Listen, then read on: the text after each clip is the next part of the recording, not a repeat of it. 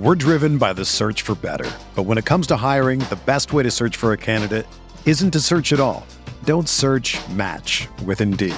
Indeed is your matching and hiring platform with over 350 million global monthly visitors, according to Indeed data, and a matching engine that helps you find quality candidates fast.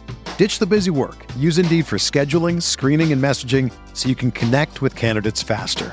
Leveraging over 140 million qualifications and preferences every day, Indeed's matching engine is constantly learning from your preferences, so the more you use Indeed, the better it gets.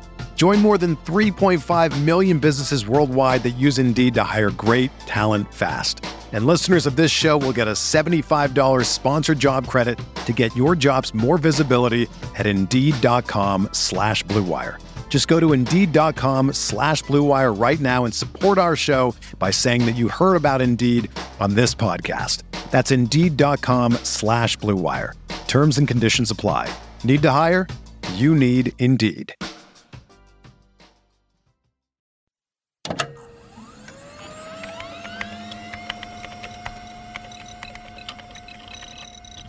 Computer, this is data. I'm an android. I'm a, Cranjis McBasketball. I was processing all of the information. Processing.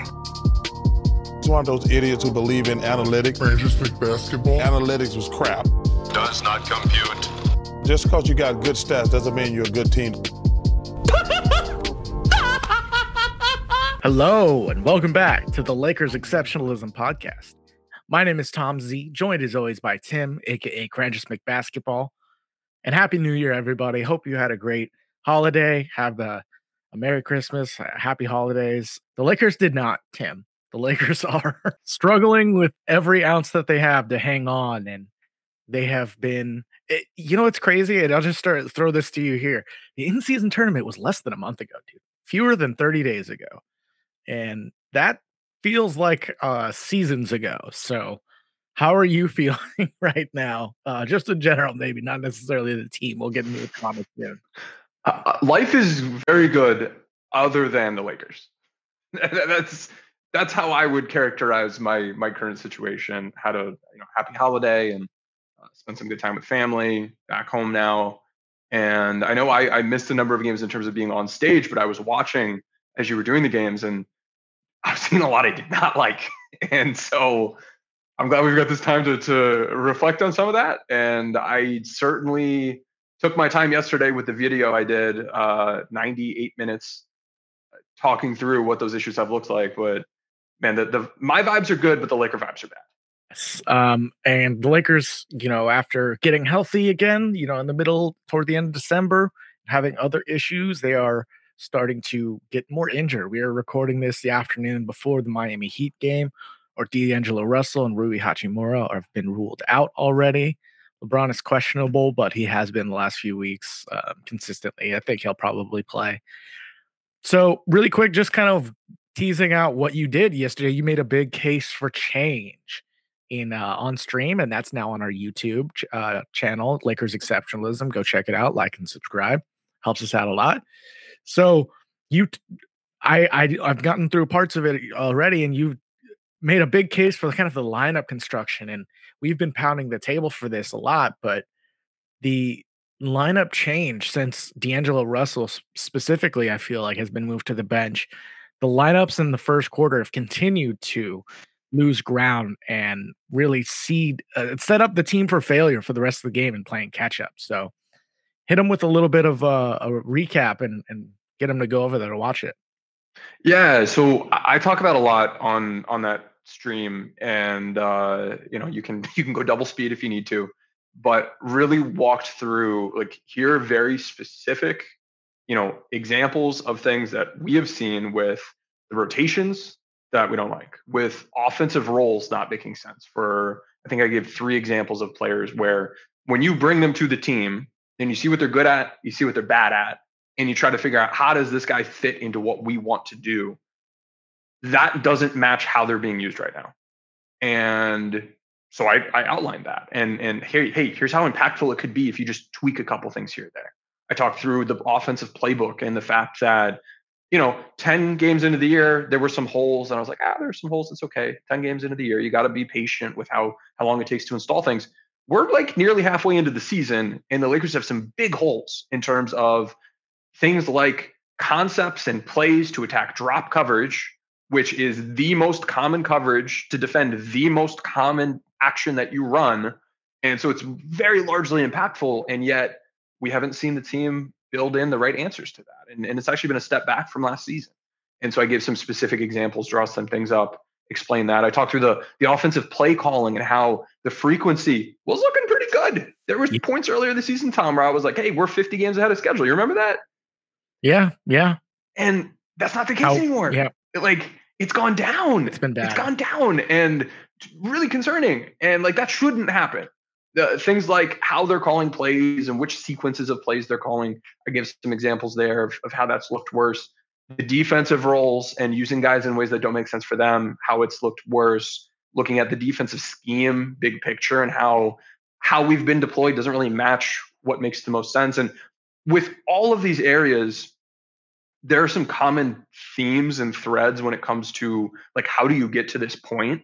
Because for just about every one of these we've seen the team do better at these things in the past. Like they were doing better with the play calling. They were doing better with the playbook last year. Offensive roles haven't you know it's not just like this team doesn't know how to run a pick and pop or something or like there are things that we've seen them be better at and this coaching staff has been better for stretches of this year and especially towards the end of last season and into the playoffs. It's not like they've just been bad the whole time, but they've like it seems like they're trying to juggle too much in game and then just in general. And we're seeing just a lack of those internal structures and systems that I talked about on our last pod together result in poor performance. And so I walk through all the specifics.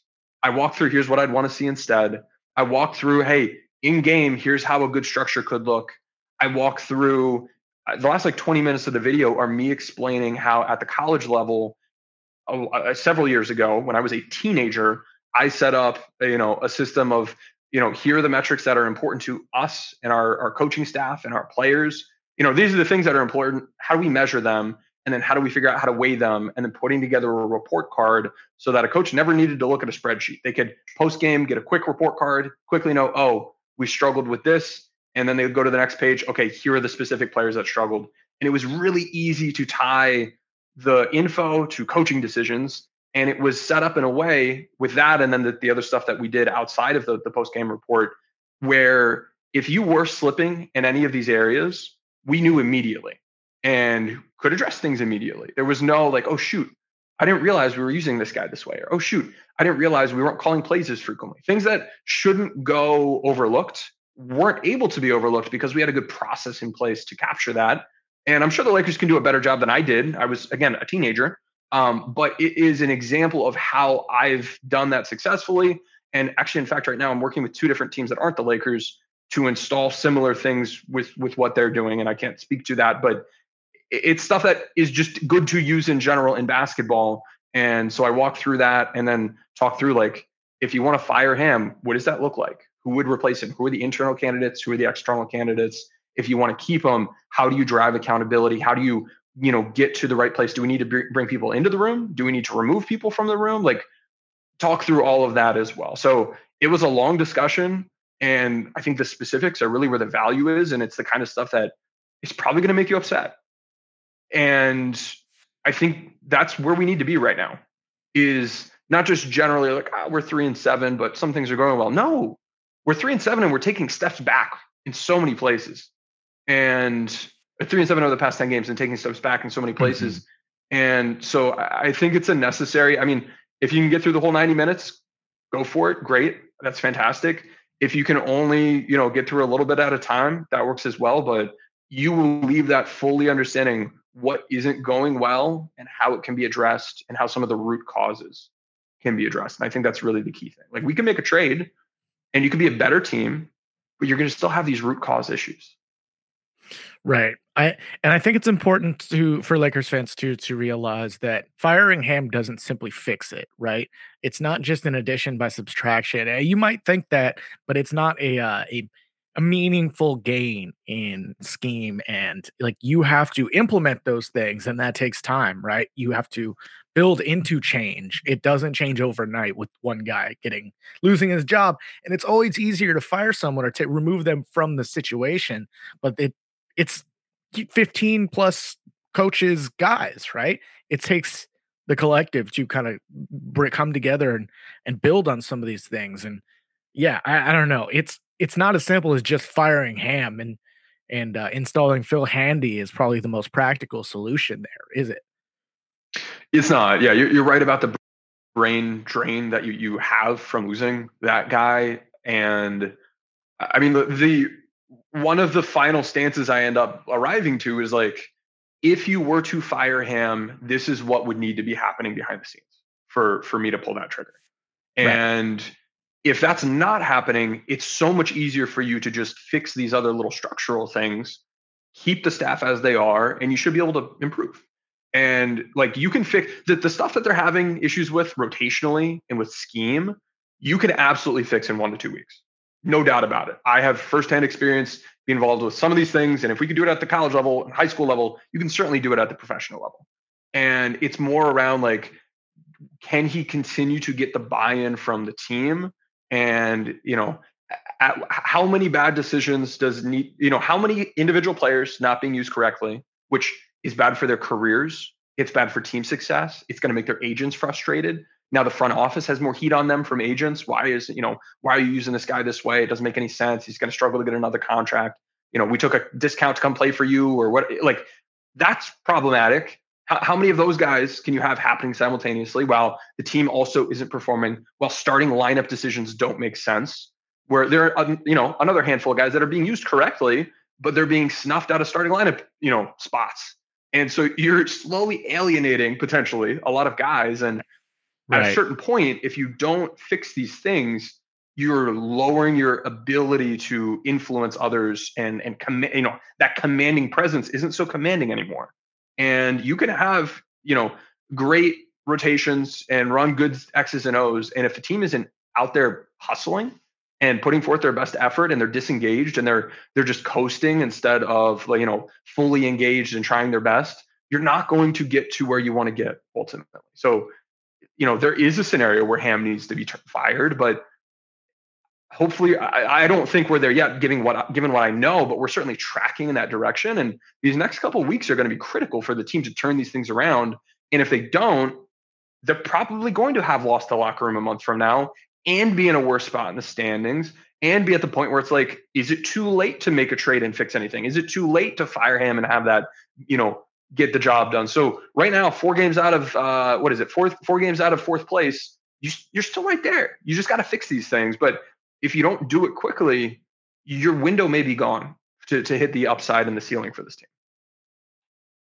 It's it's tough because I feel like outside of LeBron and AD, right? Who on the team do you feel like probably has a uh, a feeling of contentment with their role? Probably Taurean Prince, maybe Cam Reddish. Mm-hmm. Other than that, I could see an argument for every single guy being discontent with the how they're being used and fairly so. You know what I mean? I think. Ooh, you want to play that game? Should we go through guy by guy?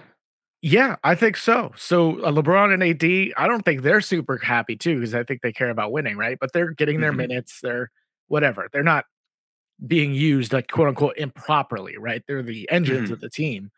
I think Taurean Prince is probably getting more run than we could have expected. I think he's getting a shot to start in a big market to show what he can do and space the floor around stars, show how he can you know, raise that. You say what you will about him, but I think if I were Taurean Prince, I'd be content. Right now, the, the one thing with him that I think I agree from a minute standpoint, and from a lineup right, standpoint, right. he's in Movement a great spot. Shooting, right? The fact, yeah, the fact that he's being used as a stationary shooter, that's fair. He's limiting the impact he can provide, and maybe that's not something he personally is caring about a bunch. But at a, I don't know, from a Tim perspective, that matters to me because that means we're not getting as much production, as much gravity, as much impact right. out of him. So yeah, I can see that going either way, but you're probably right in that in those traditional things players care about. He's been able to maintain that role even through some of the early season shooting struggles. Ham stuck with them, and that can build confidence. That can build that bond. That can build that sure. trust. So he's been treated well. The scheme just, you know, he's not being fully utilized. Yeah, and if he was able to get some more of those movement shots, that's more dollars on his next contract. That he mm-hmm. can shows more production and more varieties of shooting, and that's even more valuable, right? So, oh yeah, I, I, can speak to that. Like I, I, we consulted with a player two, three years ago in the offseason where he was picking between three different teams to sign with, and we looked at here's how those coaches utilize players and he, with this team, you're most likely going to be a movement shooter. With this team, you're most likely going to be an off screen shooter. With this team, you're probably going to be a stationary shooter. And here's how we expect that to translate to impact for you and dollars for you based on your skill set. And that's something that I don't I don't know that every agent is doing, but it's something that is certainly being done and you know they could potentially care about. But let let's uh I guess Austin Reaves, the next guy in minutes, he's got 29.4 minutes per game. How do you think Austin is feeling these days?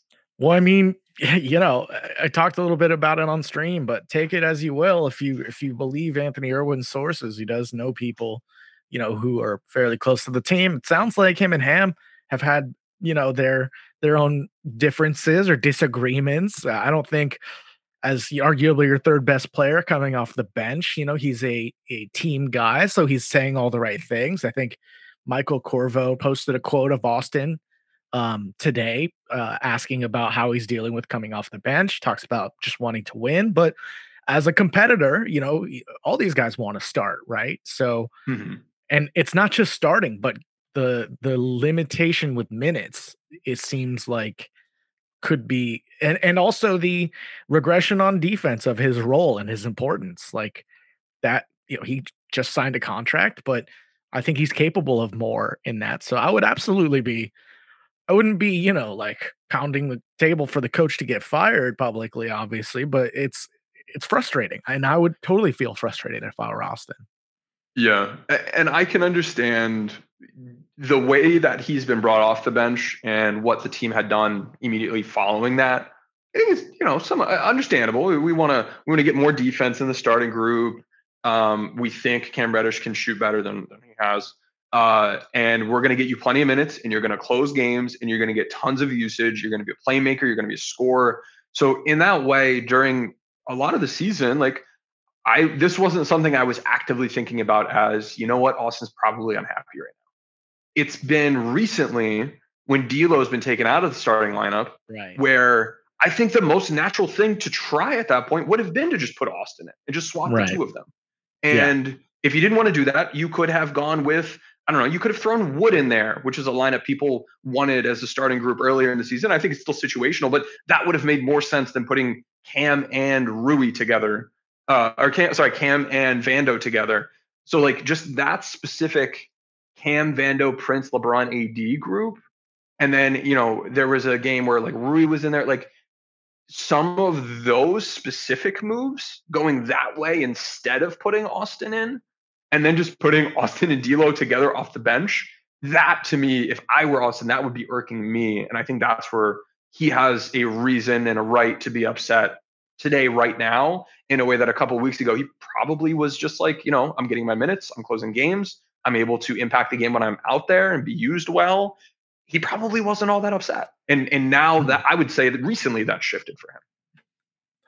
Yeah, and again, we're we're speculating. It's nothing we we know for sure, but it's it's clear on the uh in the answers and how he's being used. Like it's tough, right? It's it's a tough mm-hmm. thing to deal with. And I think D'Lo is a, a much more objectionable benching than Austin. At least Austin, you know, he was struggling at the beginning of the season offensively, and coming off the bench, he was able to you know put it together, provide the Lakers with more scoring um, be more efficient. His turnover problem has peaked back up in the last few weeks, but his uh, his play objectively improved once he came off the bench there. Yeah, yeah, I I think D'Lo him being benched and then not being replaced by a point guard is probably something that probably has him a little annoyed. Um, you're you know re you're putting him right back together with Austin as that d- duo that defensively the team was worried about, and and now they don't seem to care. So it, I feel like the circumstances of the benching and what they went with instead is probably, I don't know, it's maybe not hugely upsetting to him, but the you know just getting benched in general, understandable as is you know something to be up, upset about. And he had been one of the team's best shot makers up until that month of December, where he kind of plateaued a bit and was just taking really tough shots, and his efficiency went down. Um, yeah, I can I can see reason for it. Like he's still getting minutes, but he's not been someone the team has closed games with. He's still getting paid a good bit of money, but clearly not someone the team is trusting in a way that you would want if you're if you're someone like him. So I can see him, you know, leaning upset, but not being, you know, on the end of the spectrum like some of the other guys might be, you know, more unhappy. And running through some of the other guys, I think, like I mentioned, I think Cam Reddish has some reason to be, you know, content as far as getting the opportunity to play again in a big market. Started most of the season at this point, has mm-hmm. a success story on the minimum, and you know, as a guy who's kind of on the fringe maybe of being out of the league, he has provided value on defense while still having some of the same problems on offense he's always had. But there is an improvement, a material. I think he was the biggest last time I looked. Rotation wings improvement for D LeBron year over year uh, from mm-hmm. year this year. So yeah, that, that's great. That's an opportunity. That's what he was looking for, right? Probably what he signed with this team. Yeah, and that's the kind of thing that you, as the team, can look to pitch to future free agents as, "Hey, come revitalize your career. We're going to put you in a." He's changed from a wing stopper to a point of attack defender, and it's been a great move for him. And to your point, like his his defensive impact has skyrocketed. His defensive playmaking has gone up. He's not hitting his threes. He's shooting 25% on wide open threes this season. And that Brutal. is awful. It's really, really bad. But he himself and the opportunity he's been given has certainly been there. He's played 27 of the 34 games and he started a good number of them. So he's got to be happy. One last thing on D'Lo that that uh, the chat brought up. You watch Taurean Prince be played through his shooting slump, but when you go through your shooting slump, you get benched. That could be a could be a way he's interpreting getting benched and you know thinking it's inconsistent. More not necessarily that it's wrong but it's inconsistent. Now fair. how about rui? What do you think rui is at? I i mean i think i would be kind of frustrated. The la- it's not just the lack of minutes it's the lack of minutes with like the uh the closing. He doesn't close ever right? He's very rarely in with LeBron and AD uh, outside of the recent stretch where he's kind of been inserted into the starting lineup because Cam has been in and out. So, you know, Rui's been tough, man. He's had a tough month shooting the ball, started really well, but he's now just 36.8%. He was up around 43%, which is too high. It was going to come down. But mm-hmm. it, now it feels like when he shoots it, it's not going in. And I feel like the touches are are inconsistent and for somebody who was a big part of the playoff you know push these lakers team had i don't see him in the same role and i don't know i don't know why. We're not seeing him used quite as like a post you know guy a bigger body who has some lateral mobility for some of these more versatile uh wings and bigs.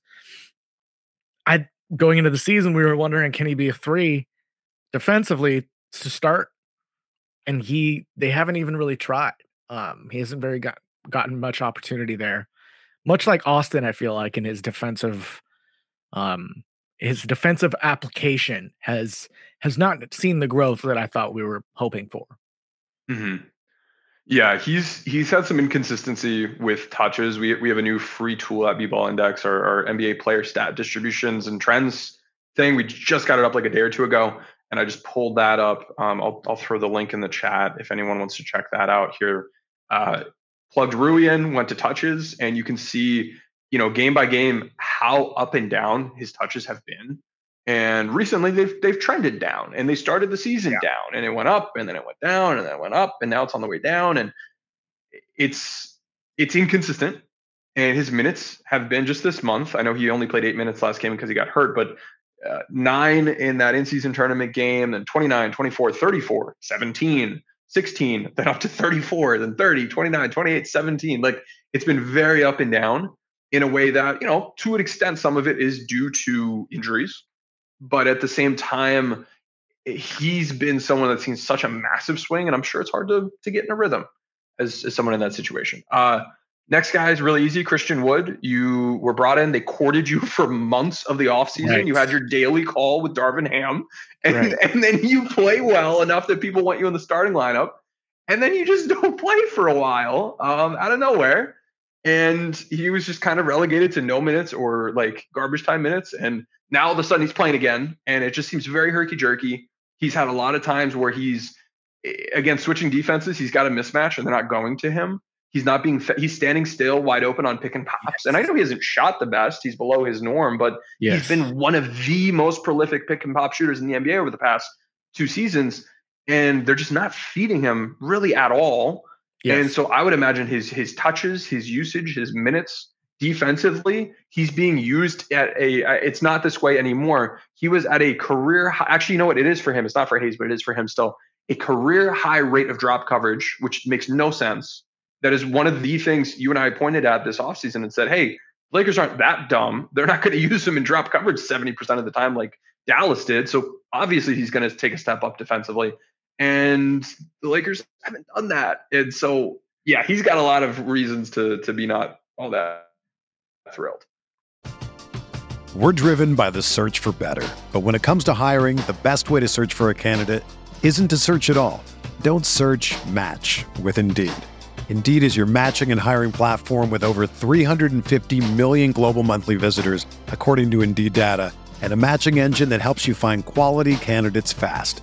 Ditch the busy work. Use Indeed for scheduling, screening, and messaging so you can connect with candidates faster. Leveraging over 140 million qualifications and preferences every day, Indeed's matching engine is constantly learning from your preferences, so the more you use Indeed, the better it gets.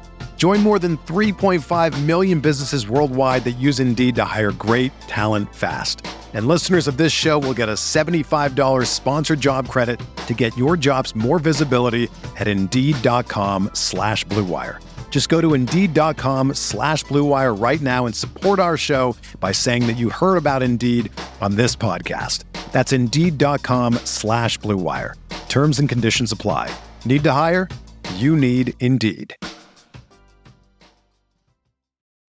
When you need mealtime inspiration, it's worth shopping Kroger, where you'll find over 30,000 mouthwatering choices that excite your inner foodie. And no matter what tasty choice you make, you'll enjoy our everyday low prices, plus extra ways to save, like digital coupons worth over $600 each week. You can also save up to $1 off per gallon at the pump with fuel points. More savings and more inspiring flavors make shopping Kroger worth it every time. Kroger, fresh for everyone. Fuel restrictions apply. Yeah, Jarred Vanderbilt, you know, weeks ago mentioned that he doesn't know his role. He doesn't he isn't sure what his role is, and that's still kind of being worked out. He was inserted into the starting lineup, and it's not a recipe for success. We'll we'll get into more. You know, I think, you know, not to to fast forward ahead, but you know, removing all the playmakers from the starting lineup outside of LeBron makes AD and LeBron and I think this is related, Tim, to what what you were saying with the organization of sets going down. You don't want Cam Reddish to initiate a set. You don't want Jarred Vanderbilt really to initiate a set. Um, so it leaves you with LeBron, who, in theory, you would want coming off of a pin down or off of a, a screen to be able to catch the ball with an advantage and somebody who can get it there. Or if he back cuts, make a, a great bounce pass to like a D'Angelo Russell, you know, to or an Austin Reaves. There's there's no inverted pick and rolls coming with like Jarred Vanderbilt because they don't give a crap if he pops. You know what I mean? So lots of dynamic things that you can do. I feel like with some of the sets is just gone, and then we haven't seen like a uh, a supplementation of a new kind of action. It's AD post, LeBron AD pick and roll, help beaters, which is fine. We want to develop that too, but it's uh it's it's made the Lakers much more of a one note offense while taking away some of the dynamics they can have on that weak side, whether they run actions or not. You mentioned last pod. I don't give a damn if Cam Reddish is has a pin flare set for him. Like 25% from three, go crazy. Like shoot 20 of them all day. Um, and so Vanderbilt not getting used in the short roll, like we've mentioned. Vanderbilt, you know, not having a consistent kind of, you know, staggering with Anthony Davis as a non-spacer. So it's just mm-hmm. not being set up there and you know it's, yeah. frustrating he's a type of player that can have their career impacted by how well or poorly they're used because there are things he's really good at there are things he's really bad at and the lineups and the scheme and the role that he's in can largely dictate whether or not he looks good or not on any given day. And a lot of it is stuff that we, we talked about earlier this season into the off season. I did my hear me out, Vando shouldn't start uh, stream where we talked about like stagger him with AD, get him like when you look at his offensive role usage, uh, the, the times where he's just having to stand around the dunker spot or space, he's not a good player. He's one of the worst players in the NBA from an offensive standpoint. And when he's able to like screen for others on ball or off ball, he's not nearly as much of a problem. With Utah, he was a poor offensive player, but not the bottom five impact guy he was with the Lakers last season. And it should have been a lesson learned for the team. It should have been something he and his agent were very aware of. We need to make sure I'm used well, or you know, uh, my career could be cut short a little bit. He's still only 24. He's going to have more opportunities, but you know, this is money potentially. And then defensively, if he's used in roles that make sense and a scheme that makes sense, you know, he can look like a monster. And other times he's out there, you know, dying on screens because the Lakers are running drop coverage with him at the point of attack and it doesn't look good. And that's been happening way too frequently this year. So, yeah, I, I think he's certainly got reason to be upset. Max Christie, the next guy, he's been part. I know he's a young guy, and maybe part of this is just like, you know, you shouldn't be entitled, or you know, eh, young guys get treated worse. But I don't think that necessarily has to be the case. He's someone that, as an off-ball player, he's shot 40% on his on his spot up threes. He's at 1.25 points per possession. He is uh, he was in the Lakers' most functional starting lineup this season. They played the third most uh, minutes on the year. It was their best by raw net rating, luck adjusted net rating, by the shot quality tracking I'm doing in the half court. And then we haven't seen that lineup used again in 13 games. And so if you're him, you got to be a little frustrated. And again, he's younger. Maybe he's got more patience with this or just knows, you know, this is going to take some time. And, you know, all things equal, maybe a, a vet gets, you know, leaned on a little bit more. But he's been part of success the team has had. And then on the other hand, he's been thrown in some lineups where he needs to be like a primary ball handler or secondary ball handler. And that's not him. That's not his skill set right now. And he's been horrible at those things. And, you know, rightfully so, his impact data isn't very good right now because he spent way too much time doing things he's bad at. So, from a role and from a minute standpoint, he's somebody that I think has every reason to be a bit upset with how things have unfolded this year. I'm no uh, I'm no human resources expert, but if you have a meritocratic kind of um, hierarchy of performance equals minutes, or, you know, this is what we want from you a communication structure from the coach, from the leaders to where, look, Max, we need you to do this more. We need you to do this less. Or when you're on the court, we need you to do these things. And the minutes we have seen from him lately have been much better than the minutes we saw. And that's the kind of growth you expect from a guy as young as that to get reps and experience. He didn't play all that much last season. You know, he didn't have time with the G League like we would have hoped as much. So he's learning through film, right? He's learning through the handful of minutes he's getting if he is playing. And to see improvement in the small sample it's it's hard to understand why you can see Cam Reddish continuing to make the same mistakes, turning the ball over, attacking poor closeouts, you know, making bad decisions, consistently make some of the same mistakes. When you see in in Shabug in, in chat made a great point earlier is Taurean Prince playing through the shooting slump, right? Someone else gives a shooting slump, they get benched, they get pulled. Christian Wood is so it's that it's meritocratic, it's meritocratic or it's not right? And it's different rule sets different structures for different guys different kind of expectations and uh, different length of rope. It's hard to buy into that from a team perspective to do what they're asking you to do when you see yourself kind of being treated differently whether he's 20 years old or not i don't think that matters to me yep yeah if, if you're trying to make the most of what you have you need to fully consider everybody you can't put on extra biases and have prejudice towards certain players or against certain players for reasons that don't have anything to do with how well are we going to perform. And maybe age is a shortcut for eh, young guys usually aren't ready. And right now, Max isn't ready to do a lot of things, but there are things he is good at currently that would help this team. And he's really their only real two way option if you're looking at someone to insert in that starting lineup along with Braun, AD, Prince, and either D'Lo or Reaves, he makes sense as a two-way wing. You have a lot of other guys that are one way, and when you you know look at how he's gone out there and performed, and the team has performed with him out there in those good usage lineups, it's hard to just ignore that and say, ah, you know, we don't care. Your third most used lineup on the season, we don't want to see it again. We, we don't none of that matters. The theory's there. It was there in reality. It was there if you adjust the you know sh- you know luck driven outcomes. We don't care. Go go back to the benchmarks. That's got to be frustrating. Now, I think yeah. the last guy, and I don't we don't need to spend time on on the South Bay Laker guys, and you know JHS is going to need some time to develop. But I, I think Max, or I'm sorry, not Max, Jaxson Hayes is the last player I'd want to bring up, and for him, I know his he's he'd gotten some minutes there for a bit, and now Wood is getting his minutes. I'd say both of them offensively haven't been deployed situationally in the way I'd like to see. But from for Hayes, from a minute standpoint, you know, he, he had a good gig going for a little bit as as the backup center. That's not there today. Um, I mean, he's actually probably today he will play just because we're down several players. But the thing with him that I would expect him to be most frustrated with, and his agent potentially to be frustrated with, has to come back to the ball screen defense.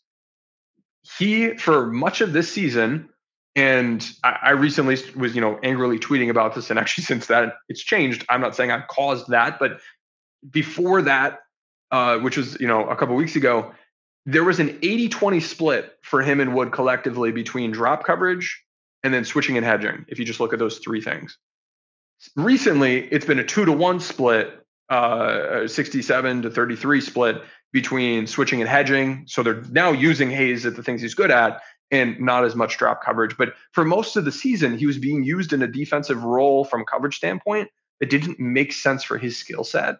And that, just like you know, Prince's offensive role, or Christie's offensive role, has to be something that he should be aware of and and probably frustrated by. So we we literally just went through and like every player other yeah. than LeBron on this roster has some reason to be upset. And you know, I I don't think this is something that matters as much if the team is seven and three in their last 10 games instead of three and seven. You probably don't hear about the locker room stuff. But if the team isn't performing, and at the end of the day, you know, you're, getting paid either way at the end of the day. But at the end of the day, if you're not able to achieve those winning goals, the personal stuff then becomes more for, you know, front of your focus because we're not going to win anyway. I want to set myself up to succeed, which may you know counteract you know leaning in and buying in and doing all the things that we need from the players in order for the team to turn around things and and start winning again. So we're at a tipping point or we're coming up to a tipping point where if you can't take these 12 players that we just talked about and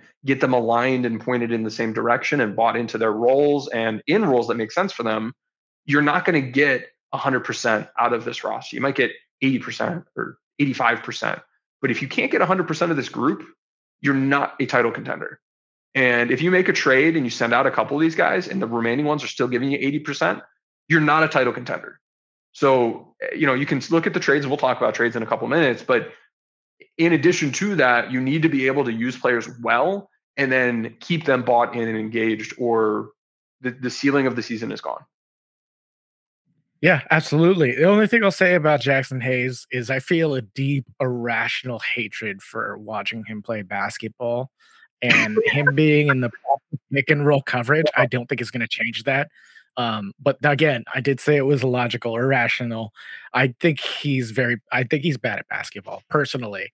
And I feel um, immovable on that, but I hope to be wrong. Um, the, but the thing I love about this, Tim, is what we talked about with each of these guys isn't like um you know Darvin Ham is mean to me right these mm-hmm. are all mm-hmm. basketball reasons and these are basket professional basketball players and they can see all these things you know much better than me at least these guys as professionals and that's part of what I was tweeting out during the Pelicans game that's so frustrating as a professional in your job you're not expected to, you know, have the whole scope maybe or the big picture the way a coach would.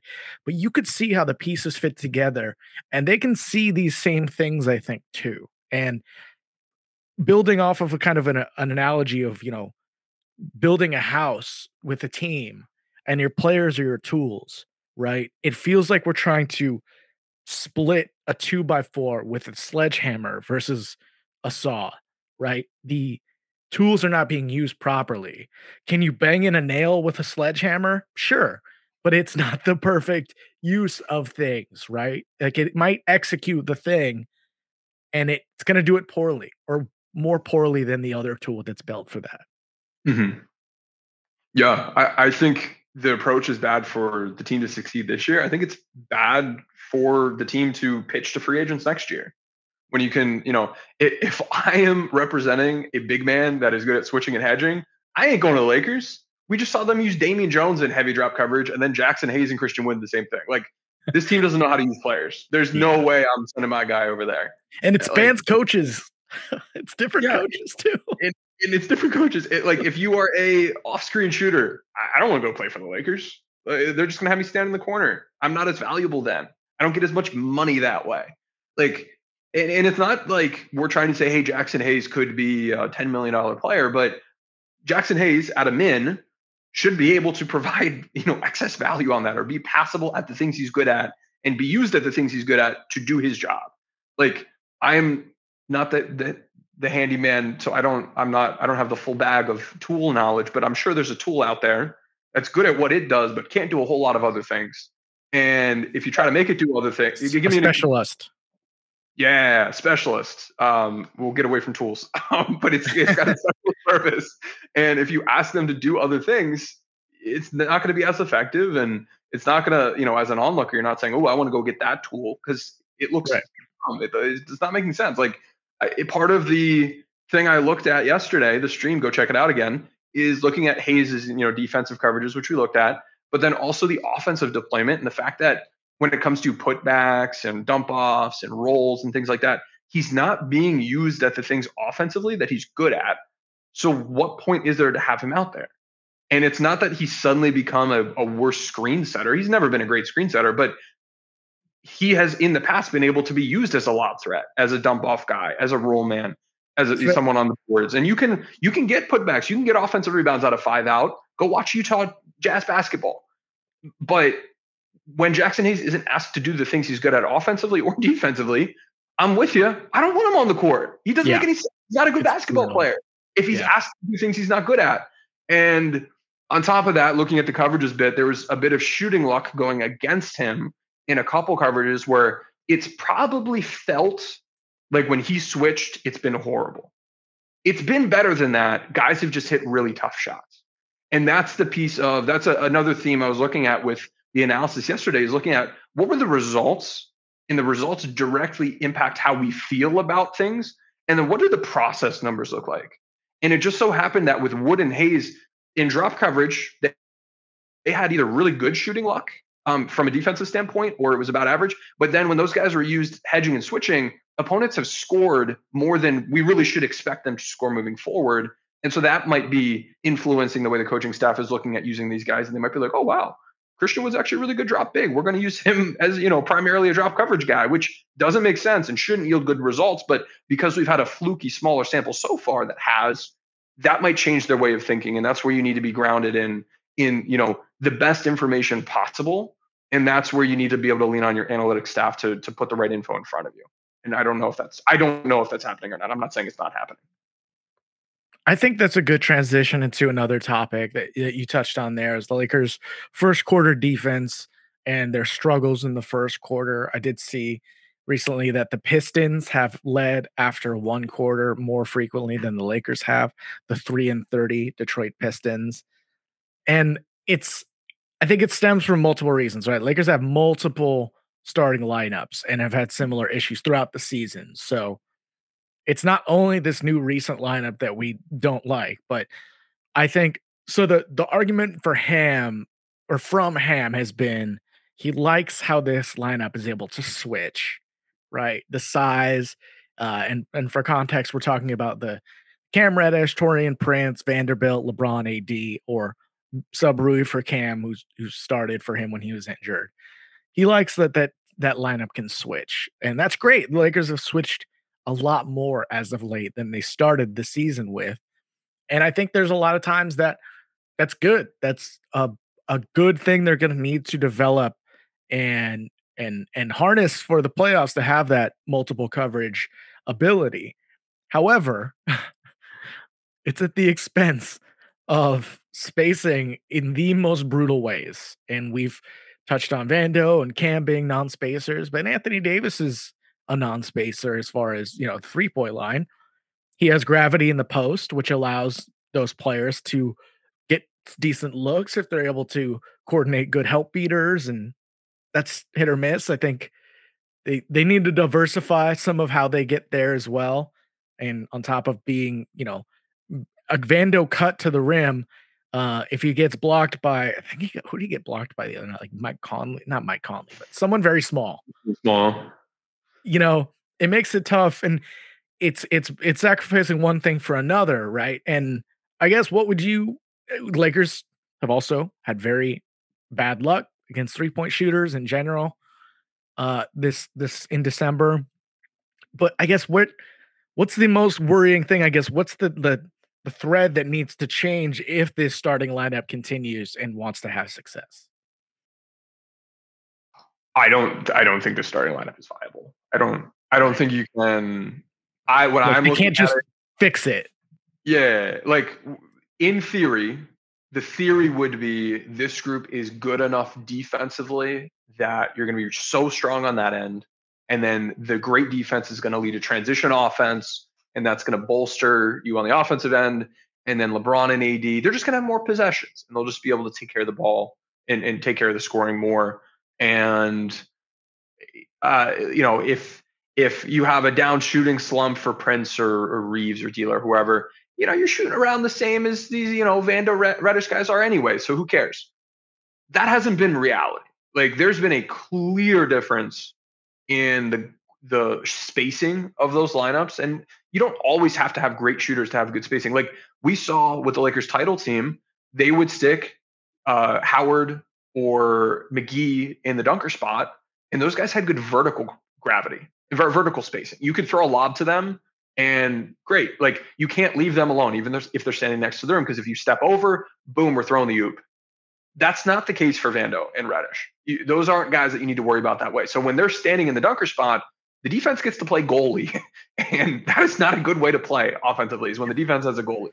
And we've seen that materialize in 50% of the shots this lineup has taken, that starting group, have been either blocked or heavily contested. They're getting smothered at the rim, and it's it's so much higher. The average lineup for the Lakers among the top 15 used lineups is 26% for heavily contested or blocked. This lineup's at 50%.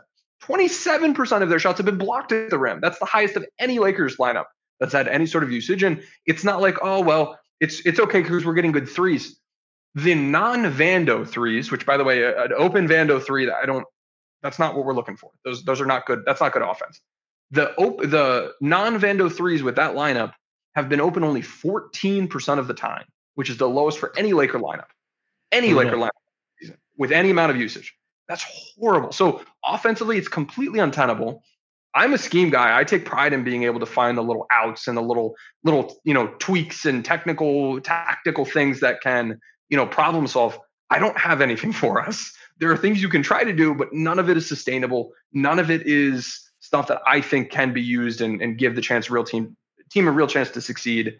And then we're seeing the offense being so bad lead to the transition defense being vulnerable. And in two of the three games, the transition defense for the starting lineup has been torched at an incredibly higher rate than all of the other Lakers lineups. So that's worrisome. And then defensively, like they've been good, but you have other lineups you go to, you can go to that are also decent defensively. And the difference on offense is just so, so much more. So it's it's bad in key process areas that worries me. I don't see a clear fix. Some of the success of this group has been unsustainable levels of rebounding on both ends of the court. Unless, like, if you look at their offensive and defensive rebounding rates, they would have been, you know, highest by far last season of any lineup that's played any sort of real minutes. We shouldn't expect this to be the best rebounding lineup that's ever been assembled. Like, eh, that's just not realistic. So even if you take those values out, sub in like first ranked offensive and defensive rebounding rate for this lineup, their luck adjusted net rating drops like 10 points. So we're seeing a level of performance in areas that isn't sustainable and it, maybe it's fooling the staff and allowing this to continue for longer than it than it should. But that's super concerning to me. And just Vando in general, when he's been on the court, of the 339 players with 100 or more minutes this season, if you look at the the shot quality that Second Spectrum calculates, accounting for shooter um, with him on the court versus off the court, the difference is the fourth worst of any player this season. Like when he's out there, the Lakers get worse shots when Jarred Vanderbilt's playing. Um, by the way, LeBron's like top, he's 11th. Top guys are like Jokic, Curry, KD, Ja Morant's up there, Giannis, Donovan Mitchell. Like it, gives you a good look at when these guys are out there, we get good offense or we get bad offense. When Vando's out there, he tanks the Lakers offense. And so far, they've been very lucky with defensive three point percentage with that lineup. They've been very lucky with their rebounding with that lineup. And they've also been lucky with their shot making with that lineup. The synergy shot making, uh, or not synergy, second spectrum shot making value that again accounts for shooter has uh, Vando leading the team in the luck, just in terms of the Lakers are shooting better than they really should be, or we should expect them to. And that's masked how bad reality has been. But if the Lakers are looking at the results rather than the process, this failed experiment is going to continue on longer than it really should. And I don't know, this is a key moment for me to watch the staff and see how they pivot. Because if they don't pivot, it's bad. If they do immediately pivot, it's probably, uh, you know, it, it will be a step in the right direction. Does that undermine their credibility with the locker room? Or are they going to try to stick it out and prove that they know what they're doing and try to keep pushing something that clearly isn't working? Yeah, right now I think they're 23rd in offensive rating. And that's it's so bad. That's you can't be a bottom seven, you know, bottom 10 team and expect to go anywhere in the playoffs as a contender. And while the defense has gone up and, and gotten better, it's it's way, way, way too disproportionate to where this team needs to be to be uh consider considering themselves a contender. And frankly, th- if I'm trying to find positives for this, the Lakers struggles and the the extent to which they're they're failing right now on offense is an indicator of how much they do need D'Angelo Russell and his playmaking. And not just him being out the last few games, but him having a minimized role. And when he is there, the offense, you know, still isn't running quite as many sets, but they're still doing better. Mm-hmm. And yeah, outside of like extra great shot making from these starters, uh, it's a bad process. It's going to yield bad results, hopefully sooner than later. Lakers have an easier schedule in January, but if they continue to struggle, and they we still have a few weeks before trades are for this team is is viable. So it might change their perspective on D'Angelo Russell, who signed a very trade friendly contract, right? So that's my my if I'm trying to find some glimmer of hope, it's that their struggles here have if it's extreme enough, you know, will hopefully make them see it, like the proper process by way of bad results.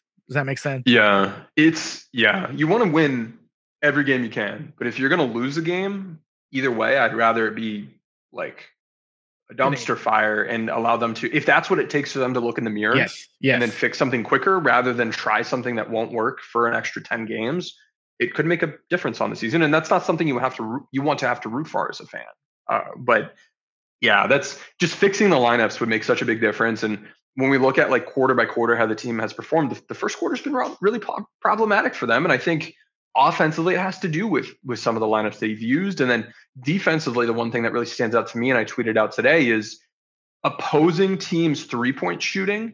Uh, looking at their expected three point percentage versus their actual. Uh, the expected by expected percentage, the Lakers defense has consistently each quarter been about at the same level.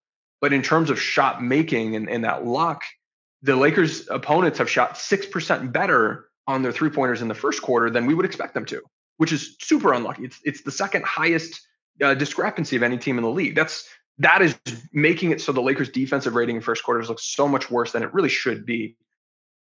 It goes from 6% to less than 1% in the second quarter, point negative 0.1 in the third quarter, and then negative 1.5% in the fourth quarter. So it's really just the first quarter sh- shooting defense and it's just kind of a luck thing that is making things look worse than than they really should be.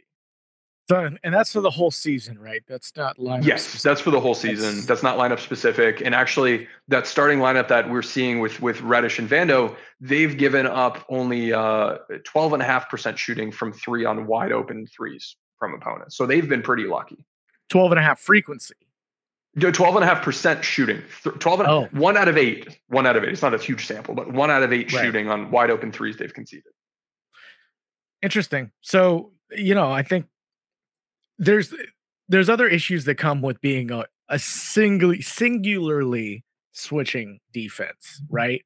When it makes you and they're to be charitable toward them, perhaps they're building more diversity in and trying to improve that um, communication Anthony Davis was kind of talking about, but problems that can come around from that, right? Taking Anthony Davis away from the rim. Smart teams are going to build in switch beaters and know this starting lineup is going to be switch heavy if they don't switch up their, you know, consistency. And kind of the um the solution for the the bench unit has been play a lot of zone. There's just a lot of zone going on Mhm. still. So you have these two very beatable systems if you if you scheme for them night in night out. Problems bring Anthony Davis, you know, further away from the hoop. Lakers defensive rebounding has been suspect uh again over the last few stretches of games where they've been beaten with Anthony Davis being switched out under that lineup. I feel like that's somewhere that the team and the effort can improve as well. Um, and, we've talked plenty about tracking box outs and and and holding that accountability for the team as the coach. But switching is also, you know, a thing that'll bring LeBron into ball actions and make him use more of that energy bar and and it's that extra effort in the communication.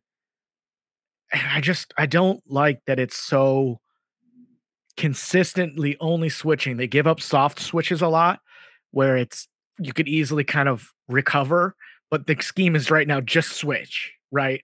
And and I don't know. I, I'm a little concerned about that. Um, if that is to be the team's strength, I still think there's there's weaknesses that can be exploited fairly easily. Yeah, i- i- and any coverage has its weaknesses. It has its strengths. You want to, you know, be able to work on some of the little things within each of them that help make it better, and and that comes down to with switching. Like, you know, if we give up a, a one five switch, and now we've got a point guard guarding a center under, under the rim, you know, get that, getting that guy out of there and having a weak side defender that's a bigger guy go take that center. So you're minimizing the mismatch. Or if they You're- do get the ball into the post before you can switch Right, out of right, it, double team right. and then get that guy out of there. Some of those little things. But if your point matter. guard, quote unquote, is six six, they're supposed to be like, we're fine with this, right? This is what we want. Yeah. That's the intention, at least. hmm Yeah, and and in that case, then maybe you don't have any of that switching, and you just kind of defend as is. And if so, that minimize like when you do need to scram guys out of there, you make yourself vulnerable because you temporarily have two on the ball. If you have lineups that are playing where you've got a bunch of similarly sized players that can guard one through five in theory, or at least enough, then maybe you don't have to do any of that. But I, I don't think we've seen with some of those lineups like the offensive viability hasn't been there to to really justify it. But I don't know. I, I do think when you see drop coverage beat, it feels different than when you see switch switching defense get beat because it's usually you're attributing it to a guy or it's like oh no we this guy can't contain when there might be other plays where they do contain and you just don't notice it as much I, I feel like when you get beat in a switching defense it just feels worse and that's something I try to ground myself on and try to look at the numbers. And so far this season, and this is something I looked at in in the uh, stream yesterday, looking at how the defense has fared in the different coverages overall as a team, they have been the least lucky, or they've been the most unlucky with opponent opponent shooting against switching. That has been an area where all the other coverages has been about what you'd expect, but against the Lakers switching, opponents have shot way better than they should, even Okay. accounting for who they are as shooters. So Fair enough. that would be my thing of like, hey, it has been bad, but it won't be this bad. And that's even with the team still having opportunity to build in some of those little granular tactics to make it look a little, a little better. Yeah, it just makes it feel like a complete, you know, failure if that's the thing that you're supposed to be, you know, built off of and you're not able Mhm. to make a meaningful difference there. But I don't know. Um, yeah, we're we're going a tiny bit long today, but uh, before we go, I do want to briefly touch. Last, you know, pod we talked about the the Bulls situation, the you know a little bit of reporting from like Jovan Buha and Darnell Mayberry, uh, who's a uh, Bulls beat reporter, and and you were able to speak with a couple of people as well with with better knowledge of the Bulls than we are and where they are to provide some context as a team who as Jovan and, and Darnell also mentioned, they they're not blowing it up. They're not selling for picks per se. So any trade, if we were to expect one with them, they would want something that makes sense at least. And and what that means for the Lakers package going back, I don't know who they might value over um the the picks that the Lakers could offer. I get what context have you kind of gleaned from those conversations, Tim? Yeah, I, I, spoke to two two individuals who covered the team and and are closer, and they shared a lot of like what you just mentioned, where this is a team that wants to stay competitive. They're not trying to compete for a title. Eh, they'd love to, but they want to stay competitive. This is a team that does not have a tolerance for like we we don't want to make a trade where we're just giving away value for you know some future draft picks and then we're going to stink right now. So in that way, the fact that the Lakers can only trade one first round pick, whether it's their 2029 or 2020, 2030. Sorry, I should 2029 or 2020, 2030. Um, they can't do both of them, but one of those two, that's the most you can do from a first round pick standpoint. It would have to be that, and then you know D'Lo or Reaves or Rui or Vincent, who is more of a longer term, uh, you know, guy you'd be going after just because he's on a three year deal. This year is probably you know you're not getting much out of him until the very end of the season. So they may not value him much, and that's what I was told.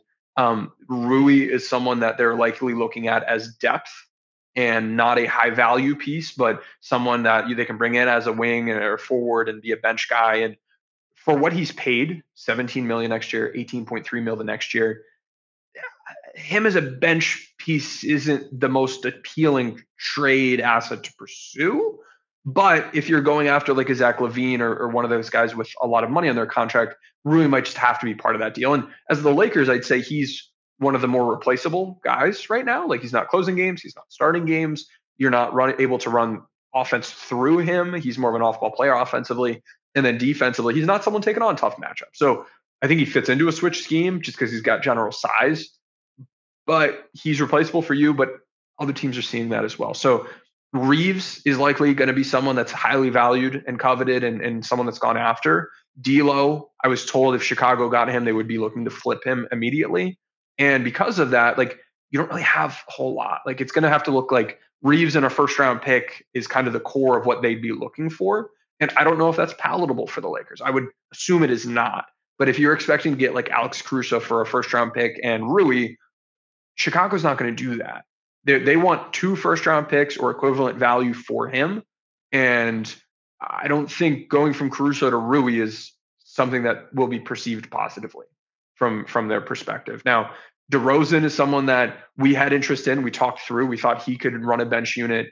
I was told that they're in no rush to move him. He's on an expiring deal, which maybe you'd think means they're more in a rush too, but the team's playing well. He's a big part of the team. He's been a super clutch player for them. They intend to resign him on a longer term deal for less money. He's still a very good player. So they would be looking for two really good assets at least to to be moving off of him and you know between the fact that they're wanting to stay good and they're like also not really in the mood to make a trade today just because They've won 10 of their past 16 games. That's a great win percentage. They have the fifth easiest schedule the rest of the year.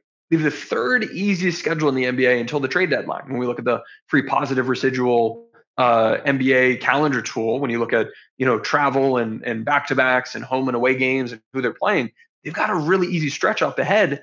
They're going to be rolling by the time you know teams are really in the thick of trade discussions towards the deadline. So it just isn't making out to be a good situation for the Lakers to pursue Caruso or DeRozan.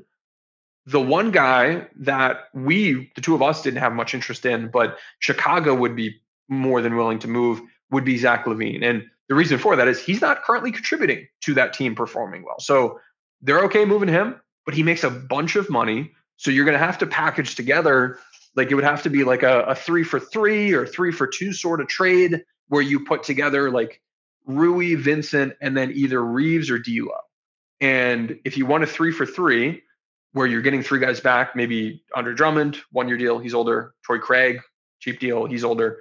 Along with LaVine, you would have to trade out like D'Lo, Rui, and Gabe Vincent, and probably a first round pick to make the money work. You you can't sub Reaves in for D'Lo and have the money work. Um, now, if you're willing to do a three for two, then you can sub. Uh, you could sub, you know swap out the the point guard piece of that, but I don't know, Tom. Having to try to actually put together a trade that makes sense for the CBA and then both teams, I'm really struggling to find something unless Chicago is, you know, somebody gets injured, they start losing games even against their easy schedule, and then they're in the mood to start trading guys away. And there's also not a very good market because I think you can easily beat what the Lakers have to offer right now if you're another team. I just we haven't gotten deep enough into the trade season where when I was talking to these people, they were like, well this is the trade that is on the table. You can't beat that. We haven't gotten to that point, but you know, check in in three weeks, and I think we'll, we'll probably have reached that point where if Chicago is going to do a deal, it's not going to be for 75 cents on the dollar, and it's going to be for something that's more expensive than the Lakers can can do. You know what? God bless Chicago. I'm so grateful for their change of perspective because it makes me feel, to your point, Tim, like a trade is less likely between these two teams, and that makes me happy. Um, to think that like the the sentence they want to be competitive but not compete for a title is just fantastic. Like lol GM work. Um, it's the only thing that worries me if the Lakers continue to struggle the way they have is their their desperation being willing to overpay for a LaVine for the sake of switching things up a la Russell Westbrook. But the not really caring to move DeMar DeRozan, it's like, all right, that's weird, but fine. Alex Caruso still has another year after this one. So it's okay. That's a good, you know, unless you reset, it makes fine. That's fine. But the notion that that they're like content with be they want to make sense still and uh, I don't know. I'm God, God bless him. It makes me feel confident that a trade won't happen, and I like that. The only thing maybe that makes more sense is I was trying to think about this last week was where D'Angelo Russell makes sense outside of just a Bulls framework, eh, or if they were to bring in a third team. And really, the only place I came up with outside of a salary dump is the Spurs. Um, now they have Tre Jones they don't play him as much as they probably should next to Wemby. But if they wanted to have a table setting point guard who was able to get Wemby into his spots and, you know, not worry too much about wins and losses from a, a defensive end or long term end, you know, his short contract as well. That makes sense. I'm not sure what they'd be willing to give up that Chicago might want in return. Obviously, not like a Vassell or even a Keldon Johnson, but if they had interest in Sochan or which I don't think they would trade. So I don't really see the appeal for San Antonio or the the rush. Um so if I were to try to think through if the Lakers were interested in trading D'Angelo Russell and the Bulls wanted him somewhere else, who might hop in as a third partner? It, it's even harder to, for me to see like kind of a, a, a pragmatic uh, answer there.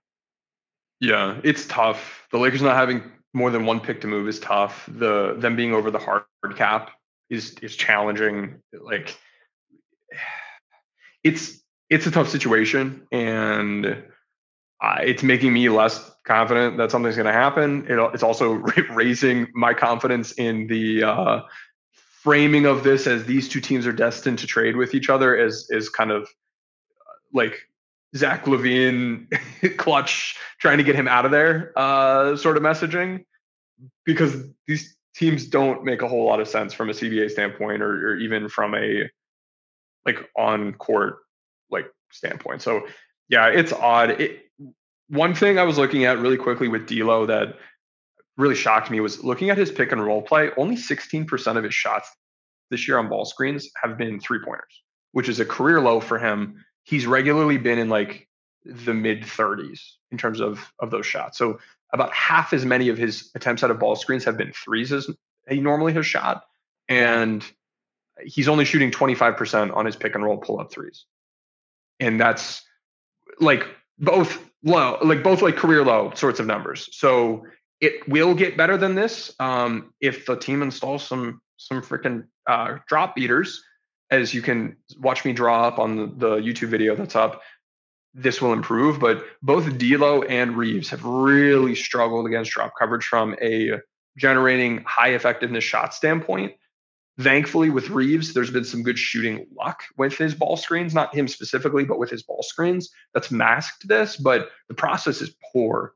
Um, but I'm sorry, but zooming out, like D'Lo isn't showing D'Lo at his best right now from a tendency standpoint or from an effectiveness standpoint. And we just saw him go through a really rough shooting month. He can bounce back. Like he, this is a really good player. That that makes sense on this team. And I don't know. I think with the, the guys on this team right now, you can make so much better use of them, and you can get the Lakers into a much better position in the standings. But we shall see.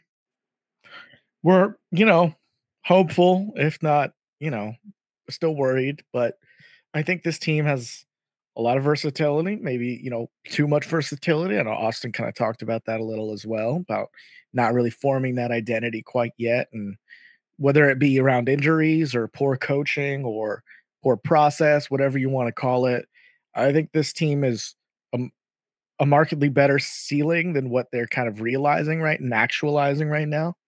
So I'm hopeful. Uh, continue to follow us on playback. I appreciate your support. We're, I'm I'm going to stream the game later uh, for Miami. You know, go check out Tim's video on YouTube. The the, the what was it? So what for change? The the case for change. The case for change. Yes, yes. And why? Although I there, think the YouTube video itself is called something along the lines of like how to fix the season or something like that. That's that's I forget what I did. Um, but like go through that. You know, while you're there, subscribe and take a screenshot. Send that to Tim, myself, or the pod Twitter account. You can get in our Discord, Tim. So there's a lot, lot of. We're gonna be hitting more with bonus pods and that once now that the holidays are up. And uh yeah, we appreciate everybody for listening.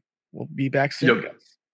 Thank you for joining us. Shout out to the folks in in the Discord at the various tiers. Uh, TJ Timataji, Leo, Green Blue at that arena sponsorship tier, and then Zach Harris, Q iPod Shuffle, Omar, Romario, Keneal Mason, and Shabugan in the owner's box. We see some of you here today asking some great questions in chat, and bring those over to the Discord. I'll, I'll answer some of those over there. Um, thank you to the courtside and lower bowl crews as well. We've got some good content coming up on the way. Um, yeah, Tom, let's go Lakers. Hopefully they win against Miami and we can, you know, turn this thing around. Let's get it. I'll talk to you guys next time.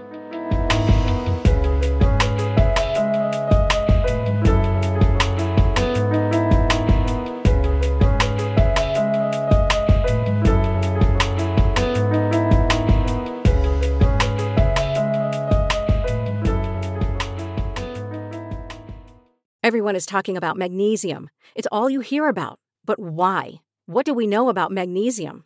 Well, magnesium is the number one mineral that 75% of Americans are deficient in.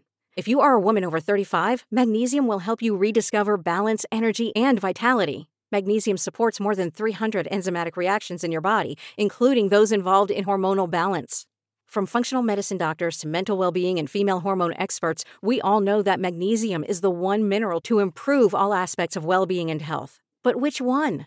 Magnesium Breakthrough from Bioptimizers, the trusted choice recommended by leading experts with seven best absorbed forms of magnesium to ensure your body receives the support it needs for overall well being. Go to bioptimizers.com slash balance today and use code BALANCE10 for 10% off. Support your journey to wellness at B-I-O-P-T-I-M-I-Z-E-R-S dot com forward slash balance.